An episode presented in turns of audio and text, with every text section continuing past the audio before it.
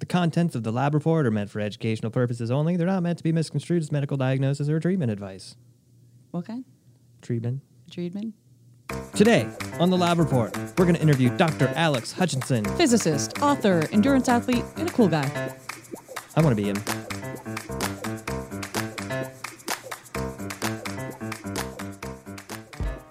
The world of medicine can be challenging. Clinicians and patients are always looking for more options, more effective treatments, and in the end, more answers. Functional and integrative medicine focuses on addressing root causes of disease. Here at Genova Diagnostics, we've watched this field evolve and grow for over 35 years. We've not only adapted, we've led. Join us as we talk about functional medicine, laboratory testing, and optimizing health. Welcome to the Lab Report.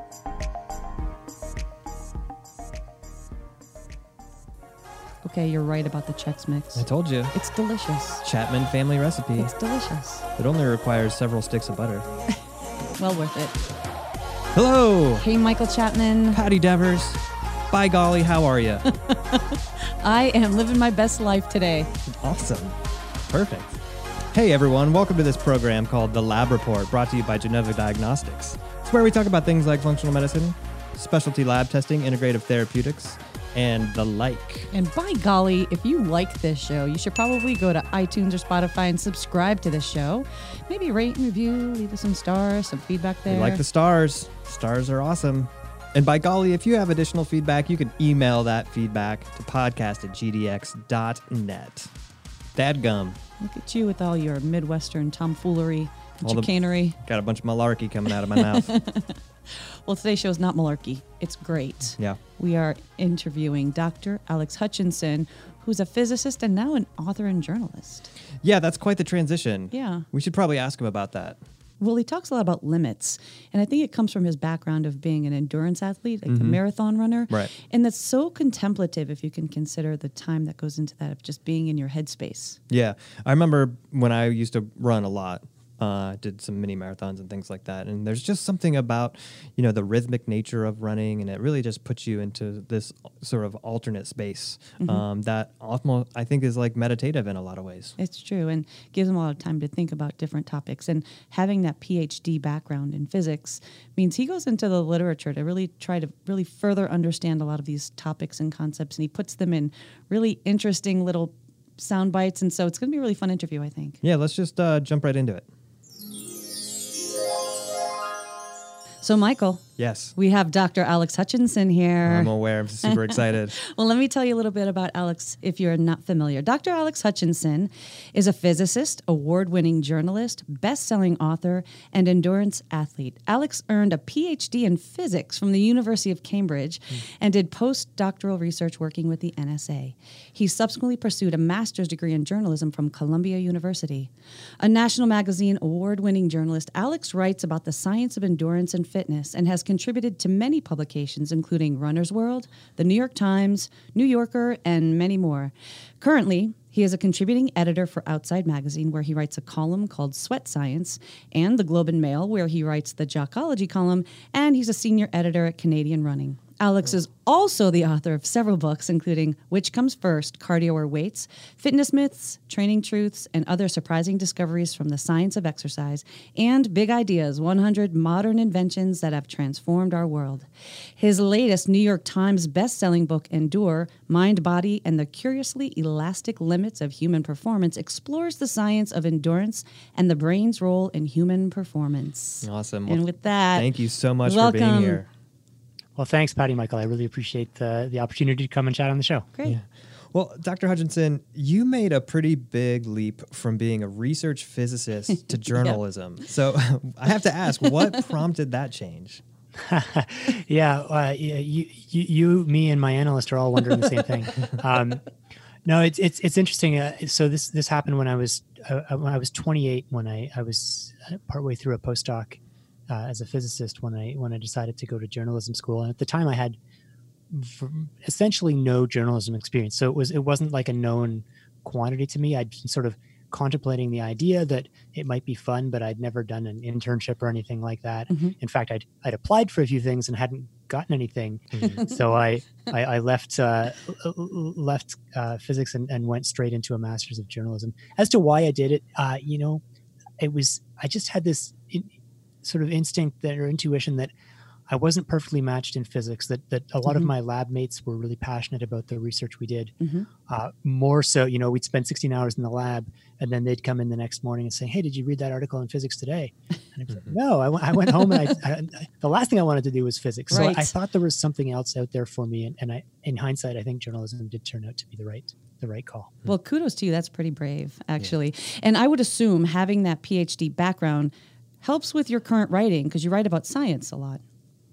Yeah, it's it's interesting. I mean, you know, uh, I've written very very few articles on like Newton's laws or, or you know general relativity or anything that I studied in, in, in, university. And and and the truth is, someone asked me what I did my PhD on a, a, few, a few months ago, and I was like, "That's a good question. I, I can barely remember. I can barely explain it. It's it's so in some in one sense it's it's very different uh-huh. uh, and very distant but in another sense it's it's absolutely you know right on the ball. In, in terms of not in terms of the specific things that I learned or was tested on, but in the the frame of mind uh, of of questioning and looking for evidence and and uh, organizing uh, you know arguments logically and all those sorts of things, which I think you, you like like you don't need a, a PhD to to think scientifically, obviously. Mm-hmm. But that was, I think, my my pursuit of physics was a reflection of, of mm. the desire to think that way, and it helped train me to think in a certain way that I've then brought to journalism. Yeah, right. and even right. approach and challenge other articles or, or writings that you see from PhDs, so you have a critical mind as well. Right.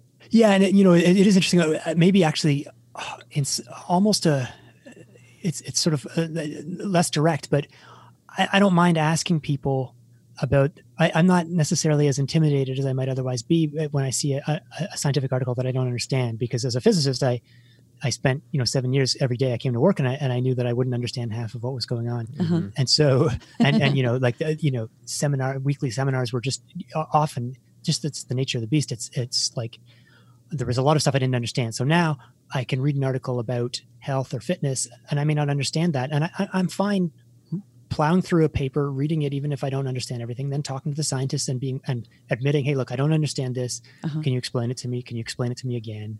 And and not feeling that I have to pretend that I know something that I, I didn't, because I feel like it's okay. I, I don't I don't I don't need to posture or pretend to be something I'm not. And and I think going through that physics process, which is a, you know in some sense a very humbling uh, mm-hmm. intellectual journey because yeah. it's, it's, it's, really hard. And I think that that's been helpful, not in that sort of indirect way. Yeah. Yeah, absolutely. Well, you know, being an endurance athlete yourself, it makes sense that your writing focus is in the science of sports. And in your book, Endure, you discuss limits, both physical and mental, as it relates not only to sports, but why do you think challenging ourselves is so difficult for many of us? Yeah, that's it's funny. I, I actually just finished a book that's it's going to be published uh, later this month by Daniel Lieberman, who's uh, an evolutionary anthropologist at Harvard. He's most famous as huh. this, the guy who proposed that um, humans were, were quote unquote born to run. Wow. Uh, that or, or, or, he was one of the people who proposed this idea that a lot of our, our the features of modern humans uh, came about because we were very good runners back on you know on the savannah chasing down uh, kudus and things like that. Anyway, mm-hmm. his new his, his new book is called Exercise, and he it, and, and, I can't remember the subtitle, but it's something along the lines of like wh- why it's something that's so good, why why we have or why we were never evolved to do something that yet, yet is so good for us. And and one of the questions, actually, he he talks a lot of different questions of this sort of like why is it that if we you know we should be exercising, for example, why do we is it so hard for us to to to, ch- to push ourselves right. and to to to to experience discomfort? And without you know oversimplifying the, the, the evolutionary lens, um, it, it, makes a lot of sense if you think about the the, the forces that, that acted on uh, our our ancestors that would you know make it very beneficial to have a strong impulse not to waste energy right. because for the vast majority of human history energy was very scarce and you couldn't just you didn't want to have people just sort of uh, fidgeting around or, or doing random things with no purpose and wasting energy mm. so I, I think that that that is something we have to grapple with today because we um, you know we have a very very strong impulse not to not to uh, push ourselves not to to to uh, you know waste energy. And yet on another level we really need to uh, i think both you know physically but also psychologically i think there's something really important about exploring our limits and feeling discomfort and, and being able to to be comfortable with that That makes Yeah. sense, evolutionarily speaking. Yeah. But then, even, you know, we often think about our body as like a car, which can eventually then run out of gas. So, how much of a person's physical limitation is physical versus that mental perception of a limit? Yeah, I mean, you know, as you, as I, I'm sure you can guess, the, the, there isn't a. I, I can't put an exact number on it, but it's. I guess what I would say is is. Um, so I competed as a as a as a as an endurance athlete for for a, a couple of decades, you know, very seriously. And when I was running a race, and if someone beat me and I was trying hard, then it was just that person was faster than me, and there was, you know, my body had done everything it could do. Hmm. Hmm. I, but below the surface of that sort of superficial understanding, there was also there was always a sort of, and I think anyone who's who's run or has competed in any sport has this sense that it's not always quite that simple. Sometimes you have magical days, uh, sometimes you have terrible days, and it's not always easy to figure out. It's like, well, it's not just oh, I had a good sleep last night or something like that. Sometimes you're able to do things under certain circumstances, you know, a big big game or something like that, or a big competition that you that seem totally out of out of keeping with what you thought your limits were, and and to you know to get to the point, uh, my my current understanding based on the the sort of uh, I guess the, the over the last 15 years or so, there's been a sort of rethinking among scientists about the nature of limits. That, of course, we have physical limits. Yes, mm-hmm. there- there's only so much your body can do. Right. It's not just all in your head. Right. But 99.9% of the time, when you are doing something and you feel like, okay, this is as fast as I can go, as far as I can go, I need to step off the treadmill. That's a protective mechanism built in by to your to your brain that is saying it's not that you your legs can't continue, it's that you shouldn't continue. Uh, for your own self-preservation to because because back on the savannah you didn't want to be the guy who chased the kudu until you keeled over Right. because you wouldn't make it back to the campfire that night. So uh, the the percentage is, is it's hard to put a percentage on mind versus body, but I think in most contexts, when you think you can't keep going, that's that's a construct of the brain more than a a, a real limitation in the body. And you know, I, I think about the whole idea of the four minute mile, how it was such a hard thing to achieve, and now it's far more common because it's been done, right? Yeah, absolutely. It's that's sort of the it's a it's a classic example of something where, you know, the first four minute mile was run by a guy named Roger Bannister. Um, the guy who it looked like was going to do it was a guy named John Landy, uh, an Australian who had actually six times come within two seconds of breaking it. And he, he there's some famous quotes from him where he told the reporter, "I just don't think it's possible. It's a brick wall. It can't be done." Yeah. Then Roger Bannister broke the four minute mile, and three weeks later, John Landy broke the four minute mile. So as soon as it had been done, he, he oh, went yeah. went out and did it by by three seconds. And I think there's lots of examples of um, the sort of the floodgates opening once one person demonstrates something is possible. And I think that's one of the reasons that even though you know humans haven't evolved in the last 50 years, um, and of course technology plays a role, but I think that's one of the reasons that that records in pretty much every athletic event you can think of keep getting a little bit faster and a little bit faster. Because as soon as one person does something, Mm-hmm. uh, the rest of humanity knows that well, if that's possible, of course we can go you know 0.1 percent faster than that. Well, and one of the signals that you're alluding to that's kind of like a, a feedback signal is pain, right? When we when we're talking about athletic performance, and so where's the line between pain as like a danger signal or just pushing someone beyond the comfort zone? Yeah, pain pain is a really fascinating one. Um, I, I think w- one of the big big differences between say an experienced athlete or someone who exercises regularly and someone who's let's say just trying to start an exercise program, getting on you know trying to run their first K or, or first 5K or something like that, is their relationship to pain the, and and their understanding of uh, uh, their ability to read those distinctions as you're talking about between what what's what's an actual you know what what what when does pain indicate a problem and when is it just kind of like you know the the door beeping to tell you your car door's open. It's like mm-hmm. it's not a disaster. It's just letting you know that something's going on. Yeah.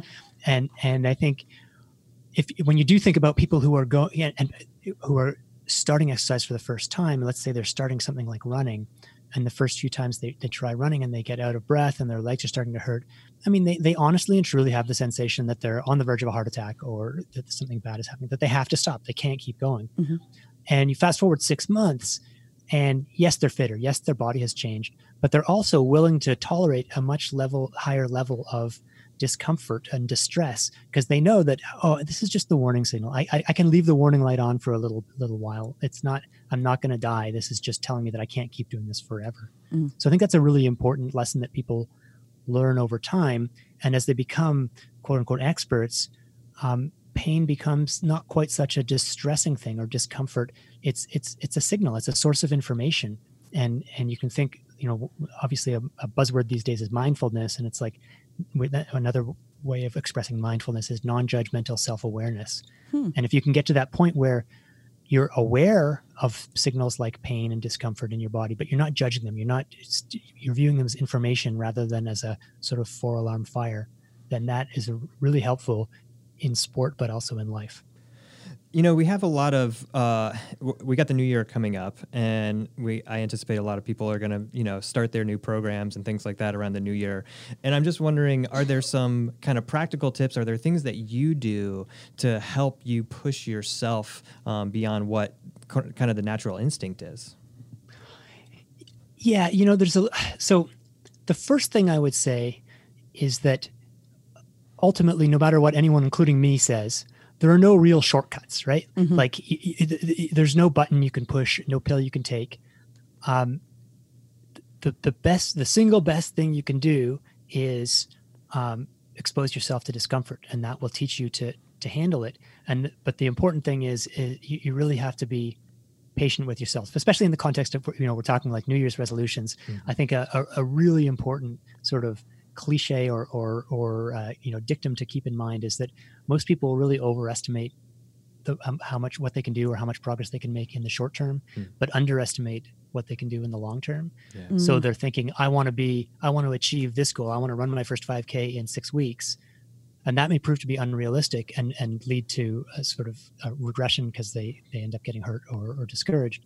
Whereas if they're thinking, if they take it a little slower, the the progress they can make over the course of a year or two years is just way beyond beyond what they might ever have imagined. So so my first piece of advice is, uh, uh you know, for the in terms of the new year is is just go out there, um, experience discomfort. Like let's if, if I was advising someone on how to start running, I would say, you know, go out and run for a minute, get out of breath, and then stop and walk, and don't don't feel you need to run for 20 minutes. Like maybe mm-hmm. that's going to take you three months before you can run for 20 minutes at a stop so so don't don't don't get greedy and try and do too much but also do get out of your comfort zone even if it's only for a minute at the end of each run uh, you know or each run walk at, when you're starting.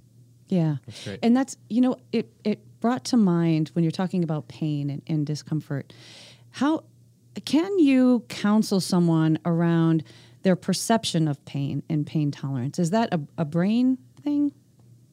Yeah i mean look there there there is no objective way of measuring pain, right? Right. Like, yeah. every anyone who experiences pain, that's real, and there's no uh, there's there's no um, you know you can't you can't apply the pain meter and say, well, you say your pain is eight out of ten, right? Yeah. my meter tells you that tells me that you're only experiencing six out of ten. If if they're experiencing eight out of ten, it's eight out of ten. Now, the the thing is, it as a fundamentally subjective experience it can be influenced by all sorts of things. And, and there's there's fascinating research on um, you know, I just wrote about a study where they, for instance, where they were testing exercise-induced analgesia, which is this idea that when you do a workout, your pain tolerance and pain sensitivity will be a little, uh, you, will be a little more resistant to pain after the workout than you were before because you've got all sorts of brain chemicals swirling around, uh, you know, whether it's endorphins or endocannabinoids or whatever. And what they found is they could more or less abolish this this is a well-known phenomenon. You, you're more resistant to pain after exercise. All you have to do is is tell people in a couple of sentences before the workout. If you say, "Oh, by the way, um, we're going to repeat this pain tolerance test after the workout, and you'll probably do a little worse on it because that's what happens after exercise," and then that turns huh. out to be a self-fulfilling prophecy. Got so. It. People are highly suggestible to whether they should or shouldn't experience pain. Mm-hmm. And there's also all sorts of links just in terms of psychological uh, traits and states that people who are worried about pain, people who have fear, like, and this happens when people are coming back from injuries or from from physical problems.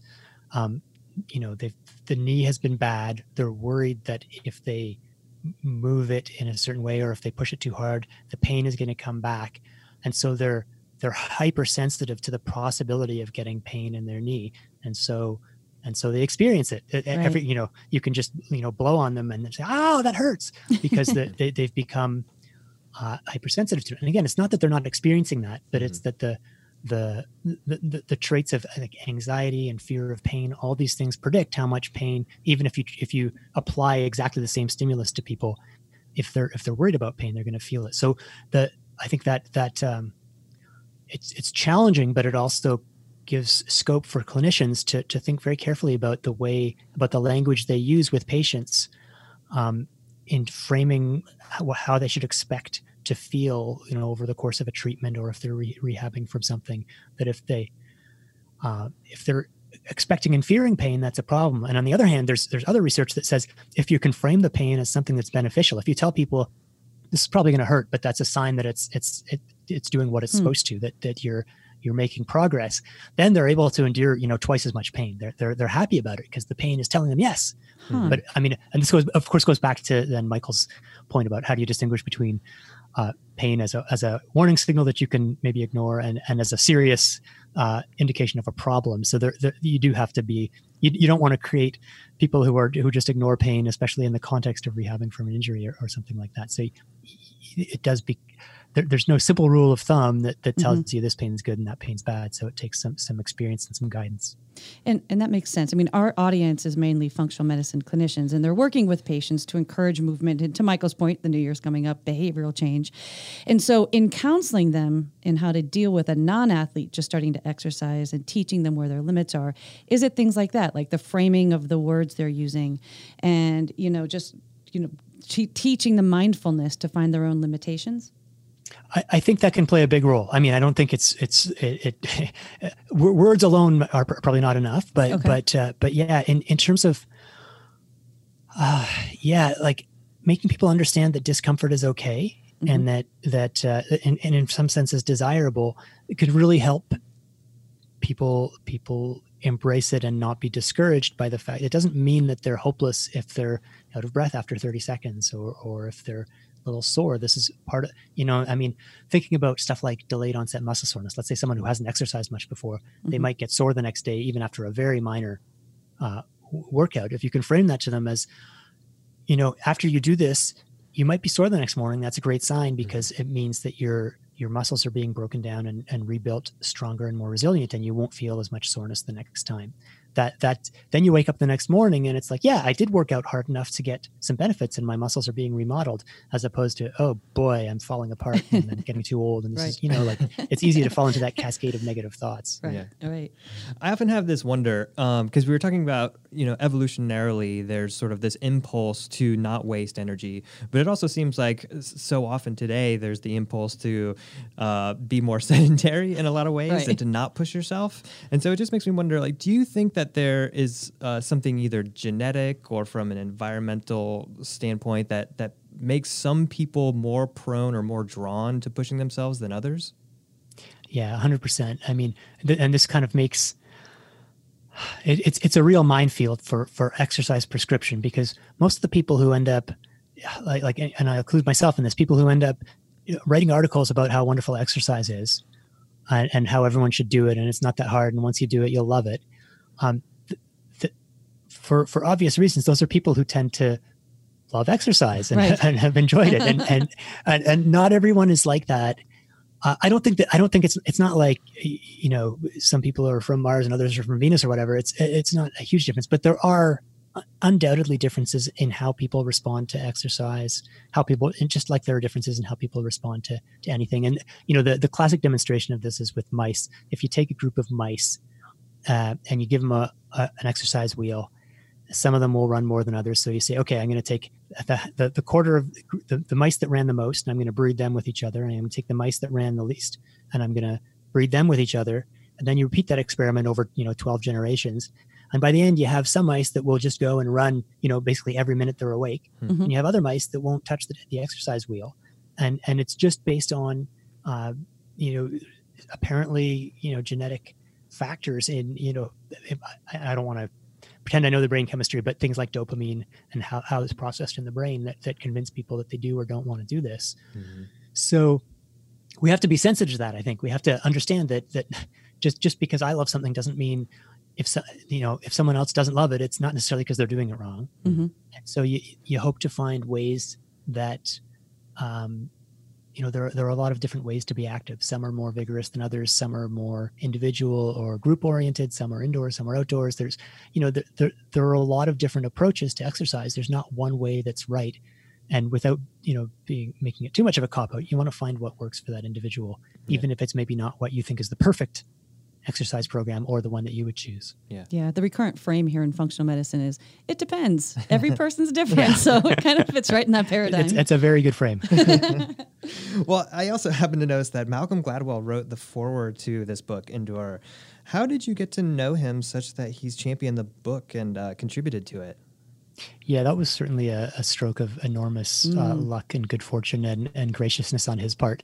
Um, the connection is there's two two connections. One is that he's a runner and I'm a runner, and that makes us members of the same you know pseudo religion. right. Um, uh, so that, that helped, and I know he's a big he's a big track fan. You know, that's been something that's been he's if you look at his stuff on Twitter or whatever, you, you, you'll notice he's he's take he's he's paying attention to running. He, um, he's not just a, a casual guy. He's a he's a he's a running nut. He's also from Ontario in Canada, which is the same province that I'm from. He's like the 1978 uh, junior age category high school 1500 meter Ontario champion. Um, As it happens, I'm the 1991 uh, same age Whoa. category, same geographic area, 50 same event, 1500 meter champion. So I had a bit of an in to to, Right. to sort of make a make a connection with him and. I, yeah, you know, actually, I, I I'm, I'm do, selling selling the story a little bit short. Um, probably the first emails that Malcolm and I exchanged were because I wrote a, a, an op-ed piece in the New York Times, uh, basically calling him out and criticizing him for, oh, for way to start a friendship.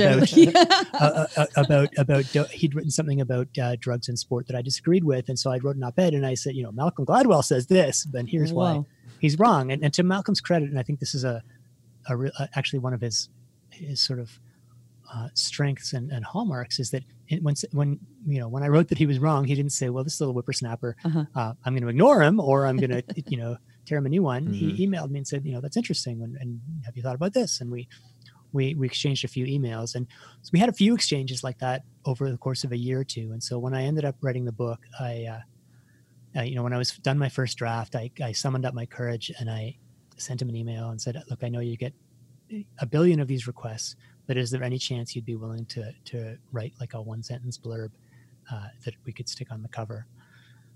Or, or, or, and I think maybe an email or uh, or even a short intro or something like that.